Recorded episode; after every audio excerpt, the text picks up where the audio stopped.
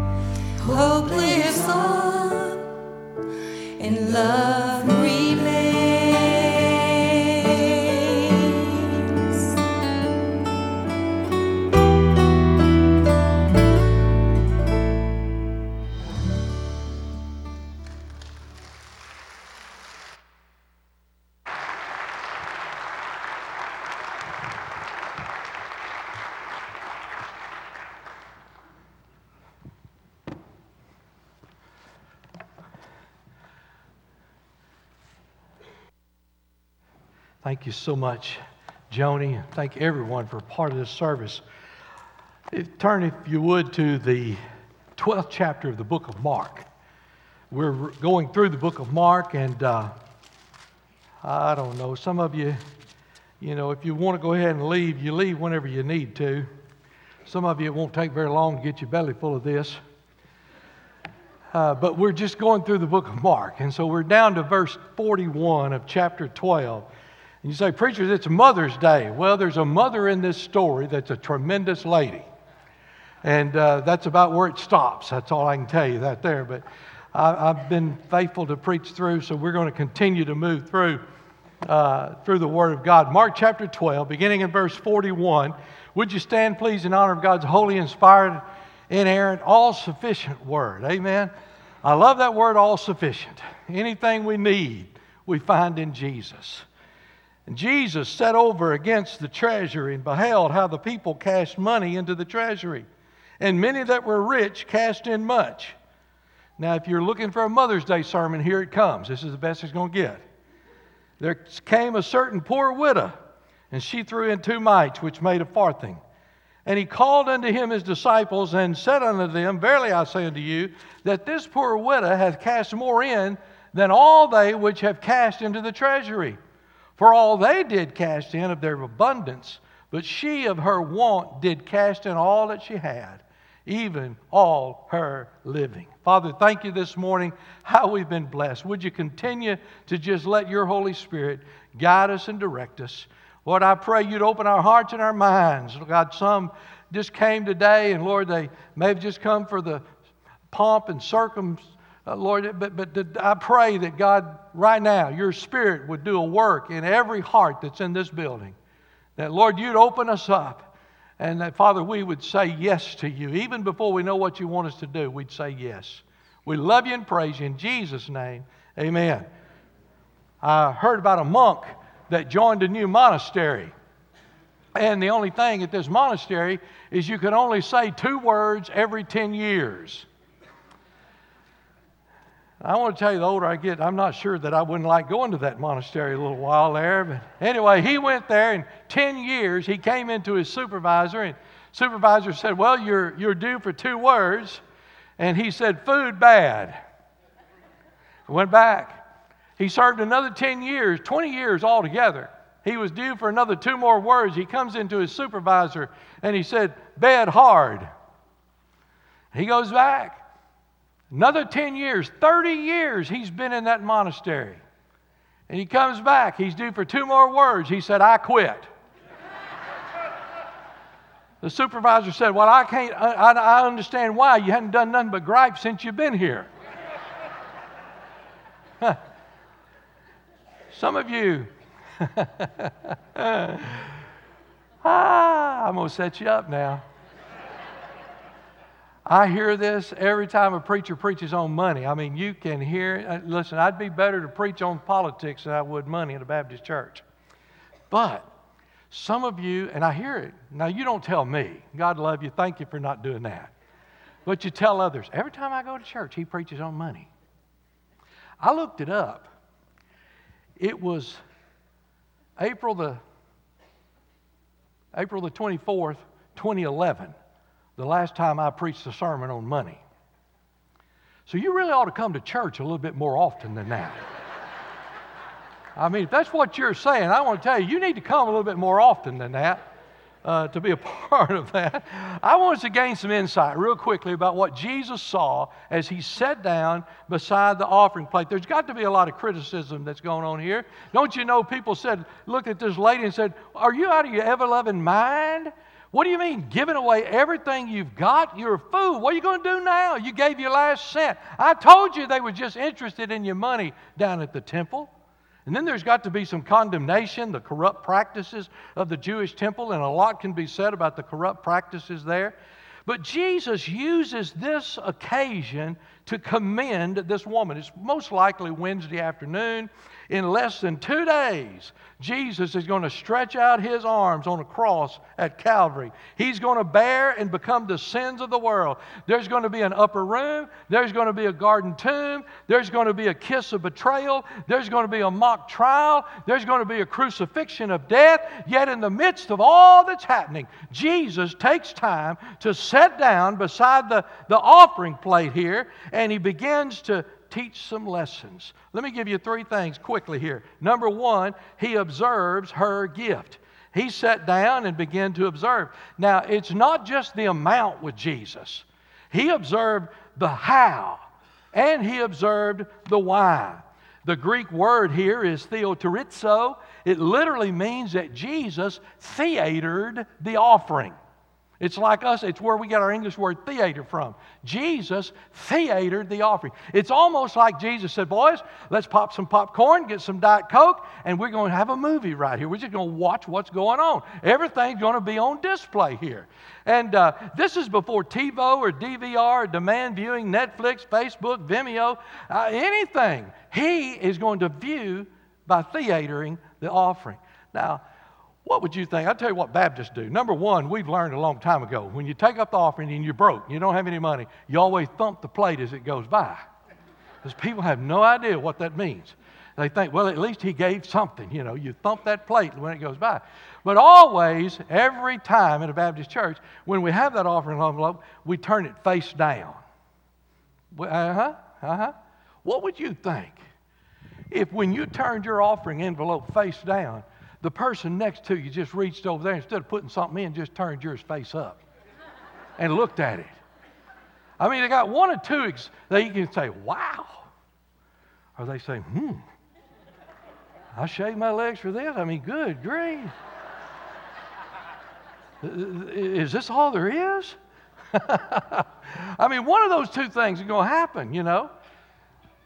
What, what would you think if every Monday morning, and I promise you, I do not do this, every Monday morning the pastor got your envelope and saw what everybody gave?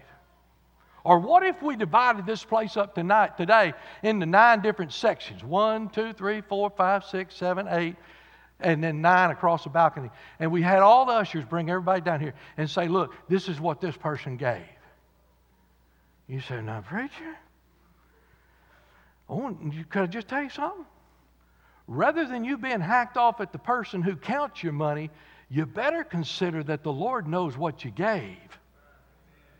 You might better be considering and convicting the fact that God knows what we give. He made a theater out of the offering. Now, he saw the portion of the offering given. Verse 42, he saw the widow's gift. But verse 41, he saw all the rich people's gift. There's a lot of money went in this thing. I mean, the offering plate just bulging over. King, King, James calls it mites or farthing. Uh, NASB calls it a cent. NIV calls it a fraction of a penny. But you put it in modern day terms, she gave about 50 cents, is what she gave. About 50 cents. Now, there's wealthy members, and they've gotten up and they've written out their large checks. They put in the the cash and they don't even feel it. They're getting dressed, they're putting the makeup on, everything's wonderful. They're playing gospel music in the background, they're talking about how they love each other and all of that. And then there's this old poor widow over here. She's probably calling the church trying to get a ride if she can. And then there's somebody says, Yeah, somebody come by and pick you up. She begins to look in the cushions of the couch to see if she can't find something that she can give to the Lord. And she cleans her garment up as best she can. And then she comes down to the house of the Lord. The Greek word here, lepta, means a leaf. It's like gold leaf or silver leaf. It's what poor people use. Instead of real gold, we use uh, gold dust or gold leaves, like that, all right? It means a thin cut coin. The coins she put in were just like slicing thin, thin, thin, thin. I mean, you can read the paper through it so small. It's the same word we use in uh, chemistry, antiparticle. It's the smallest part of an atom. So small it barely even counts. This woman gave this gift so thin you could slice it, microscopic, barely any impact at all. The temple would have barely noticed if she gave it or if she did not give it. But Jesus noticed it. He saw the amount she gave, and everybody. Now listen, he saw the amount they retained also. so he said, These folk over here giving all this money, they're giving out of their abundance. He saw all that. Bill Stafford, one of my great heroes in the faith, I don't know if you've ever heard Dr. Bill Stafford preach. He's just like a, he's getting old now and got Alzheimer's, but he uh, can just, mm, my soul. I don't know that we've ever had a preacher in here that could preach better than Bill Stafford, but Bill pastored a church, and he said a wealthy man in his church didn't like Bill, and he he uh, very wealthy, but he would give one dollar a week. That was it. But Bill said he would roll that dollar bill up so tight. I mean, it, when it hit the plate, it was just bounce. It was so tight. And Bill said he just got all of it. He, Bill's big mouth and couldn't, you know, he's not kind, gentle like I am. He's just a wild guy. He went to the guy and he said, Look, he said, if you got to give a dollar, that's all right. But he said, why do you have to roll it up like a little old tight ball where it just bounces like that? Said the guy said, Oh, brother, you can't let your left hand know what your right hand's doing. Brother Bill said he looked at him and said, Brother, let me tell you, your right hand is doing so little your left wouldn't even notice it. but I tell you, Jesus would notice it. He noticed what they gave, he noticed what they kept. Now, let, let, me, let, me, let me hasten to say this Jesus is not condemning wealthy people. He's not condemning wealth. Let me tell you something. You won't ever outgive God. The more you give, the more He's going to give back to you.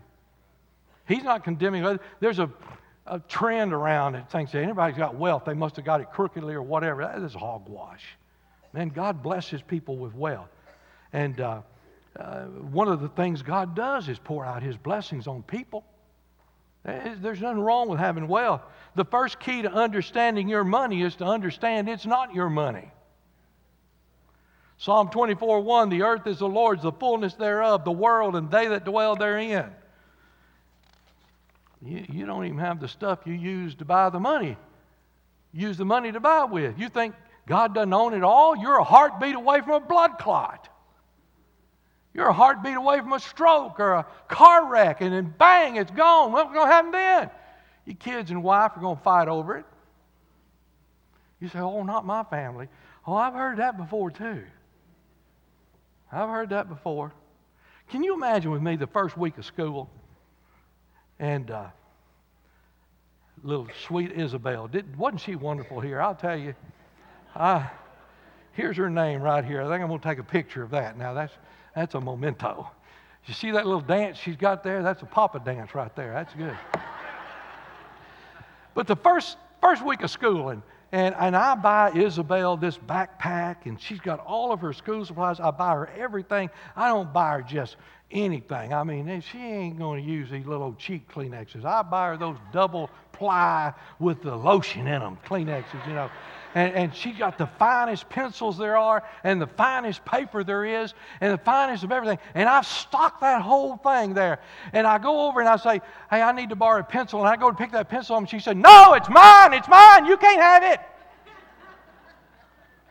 You say, Wait a minute. I bought all this stuff. What do you mean I can't use it? Don't you think maybe God may ask that sometimes? We sit around with our tight fists and we say, God. God says, Hey, I gave you all this stuff. Everything you have comes from the Lord. Every perfect gift comes from heaven above. How do you think God feels? I, heard about the $100 bill, the $20 bill, the $1 bill, the $100 bill, said, Hey, boy, it's been a great life. I've been to Buenos Aires, I've been to Cozumel, I've been all over the world, the French Riviera. It's been a wonderful life. $20 bill said, Well, I hadn't had that good of a life, but I have been to the mall, I've been to J.C. Penney, and I've been to uh, Walmart and Dillard's. And the $1 bill said, Well, I've just been from church to church to church. And the $100 bill said, What is a church? Ooh. Let that kind of soak in just a moment. Let me tell you, Jesus saw what they gave, Jesus saw what they retained, and Jesus saw why it was given and why it was kept. Jeremiah 17:10, I search the Lord, I says, I search the heart, I try the reins, even to the give every man according to his ways, according to the fruit of his doings. Well, why did you give what you gave today? What, what was the purpose and the intent of your heart? Because I want to tell you, God knows. God knows. Billy Graham, went to preach when he was younger, and we don't do it up here anymore, but there's still some churches have them big old high tall back chairs. I mean, it's just like sitting in a, you know, I don't know what, they're square, big old chairs, and Billy Graham was sitting up there, and usually when you take the offering, it doesn't get up to the podium. You know that's a reason for singing in the choir. They're up here. They, they, they, nobody ever passes the plate, huh? And so Billy said he was sitting up there, and, and he said all of a sudden the usher came up and was offering the plate. He said he knew he had a dollar bill and a $10 bill. And so he just reached in and got it, and bless God, it was a $10 bill he put in the plate. After the service, he told Miss Ruth, he said, Honey, I hope somebody buys our lunch today because I, I had a $10 bill and a $1 bill, and I meant to put the $1 bill in there, but the $10 bill got in the offering plate, so we got a dollar to buy lunch. Miss Ruth said, Billy, the sad thing is that God only gave you credit for the dollar. Mm. See, He knows our heart. He knows our heart. The counting committee knows what you put in the offering plate. Your CPA knows what you kept, but God knows why you put it in and why you kept it. Now, it, it serves a pastor no purpose to look at offering envelopes. Absolutely none. Because you say, well, yeah, the amount, the amount doesn't mean anything. The amount is based upon what you have left or the reason you gave it. And that's way above my pay grade. I don't know any of those things. I, I don't know any of those things. Well, let me give you the second thing here quickly. We got to go. Her motivation for giving. There, there are three kinds of giving there's grudge giving, there's guilt giving, and then there's grace giving. Grudge giving says, I have to. I, I don't want to be discovered, so I've got to do it. Uh, guilt giving says, I ought to. I really ought to. I mean, we're doing building for eternity. I really ought to be a part of it, I guess. Everybody else looks like they're going to. I ought to. But grace giving says, I get to. I wish I could tell you in 46 years I've never preached on grudge giving, but I have.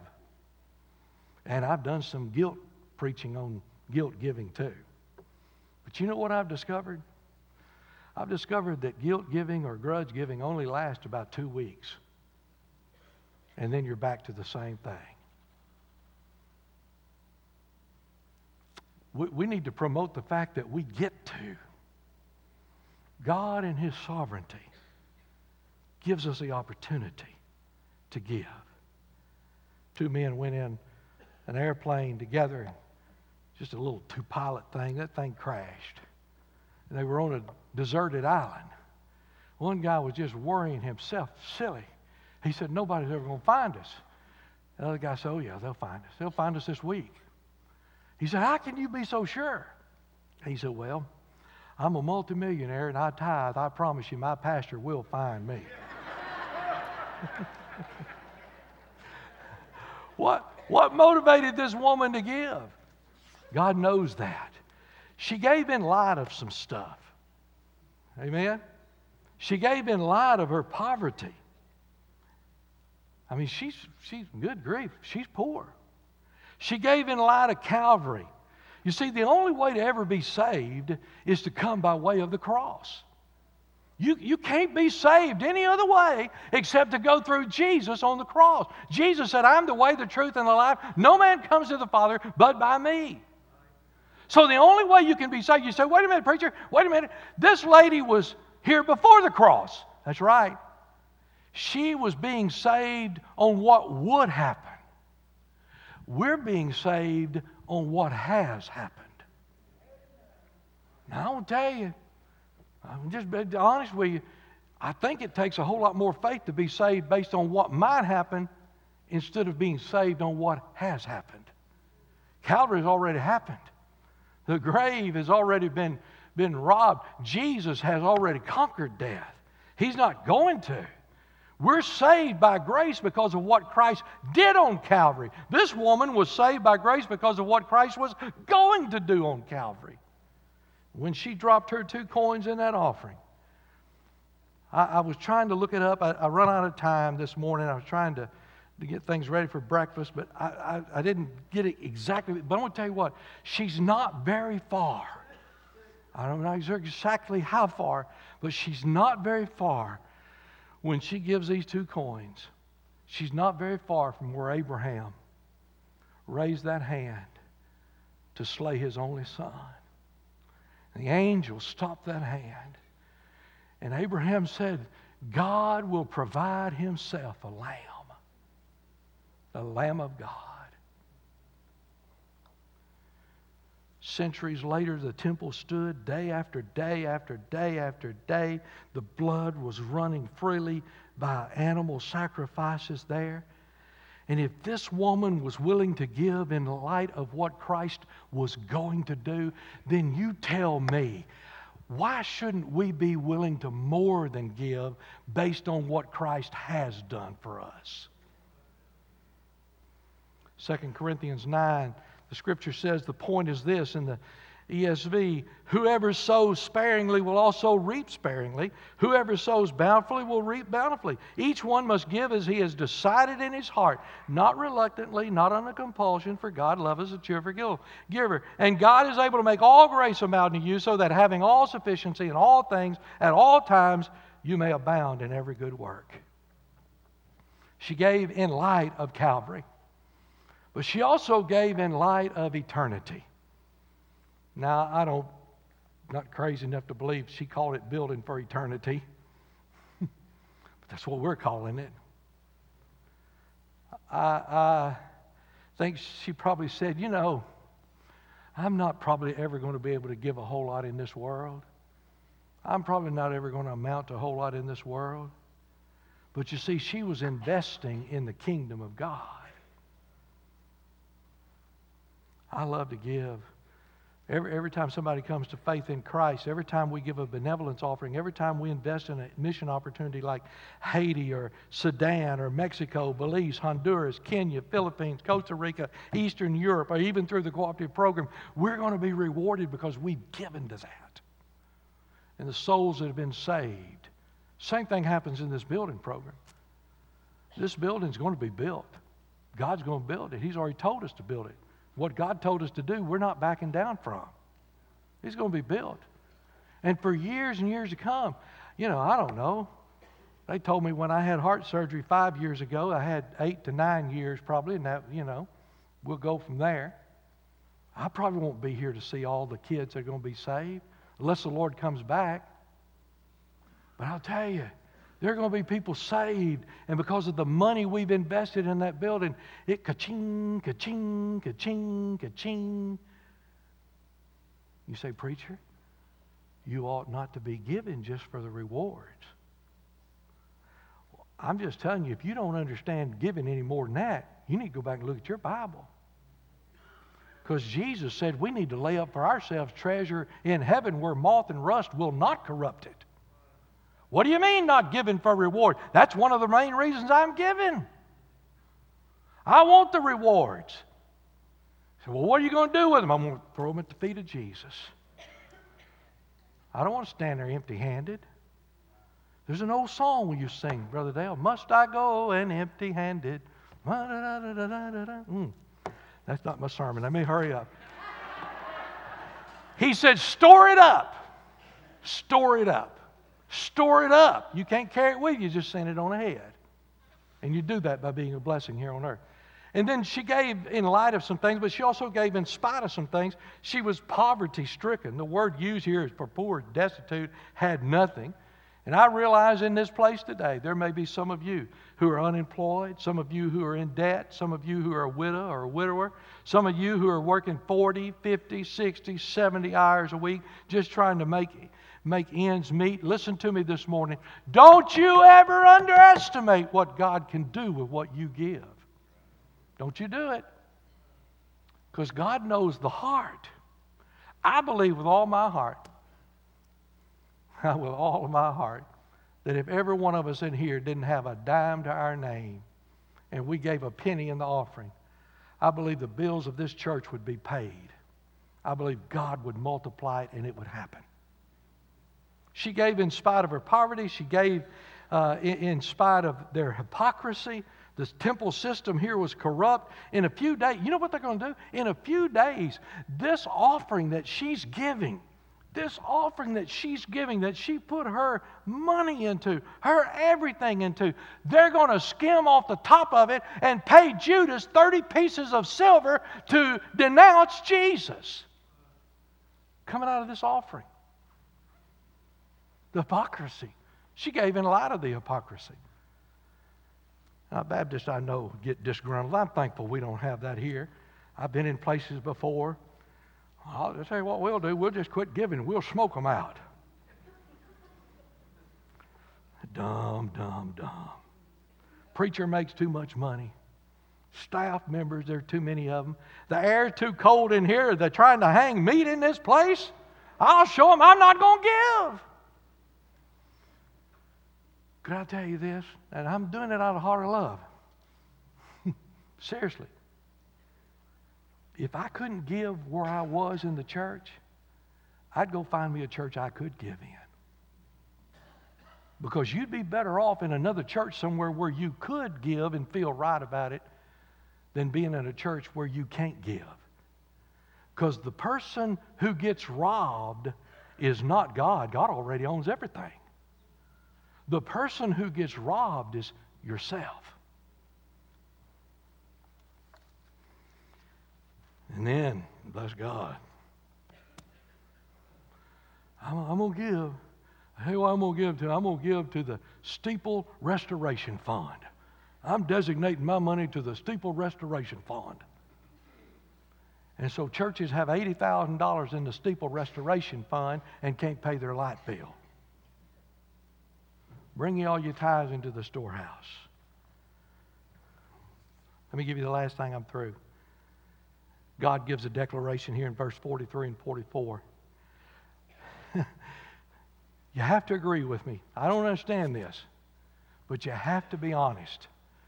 Jesus counts money different than we do. I'm just telling you man, all these big offering envelopes here who are fluffed open and everything, and big money in them, and big checks, and all of that. And then this little old lady comes over and gives about 50 cents, our money in it there. And Jesus said, She has given more than all the rest of these put together. He don't count money like I count money. See, I'm crazy. I believe a $100 bill is more than a dollar bill. But undoubtedly, Jesus is hung up somewhere down there. He don't count money like we count money. She's given more than all of these. Uh, men, I, I jotted this down. This would be worth writing down. I don't give very many of these, but this would be one. Men use money to build buildings. It's going to take money to build this building. Depending on who you talk to, anywhere from a million and a half to two and a half million. It's going to take money. Men use money to build buildings. God uses money to build men. He don't count like we count. It's, it's foolishness to be tight-fisted in the presence of somebody who owns everything. I, I'll just be honest with you. Somebody come and say, hey, here's a millionaire over here, and he's looking for people he can bless. I'm going to tell you right now, I ain't walking up to the guy like this. I'm walking up to him like this. And that's what the Lord is looking for. Bible says he's looking to and fro for those he can make himself known to. God didn't sit up in heaven and say, Follow my commandments. God came down here to earth and said, Follow my example. He left heaven made himself of nothing, no reputation, S- sacrificed everything, left heaven for you. What are you going to do for him? Father, I pray that, Lord, your spirit would be real in this place. There's so many in this place today. The first step they ought to do has nothing to do with a billfold or anything. It has to do with their heart and their life. And I pray, Lord Jesus, your Holy Spirit would bring conviction on those who need to be saved. Lord, before we ever get saved, none of this is going to make any sense to us. I pray for the salvation of those in this building this very day. Thank you for these mothers and fathers that are here. But Lord, there are people here who are lost. If you were to come today, they would end up spending eternity separated from you. God, would you speak to their hearts and save them before it's everlastingly too late? There are others that need to be a part of a church home. I pray that you'd speak to their hearts and God, that you would, uh, Lord, if this is where you want them to be, Lord, lead them here and let them be a part of this. Lord, how we love you. We cannot say thank you enough for what you've already done for us on Calvary. But oh God, if you just give us the breath, could we continue to tell people about how good you are, how loving and merciful you are, and how you desire to save them?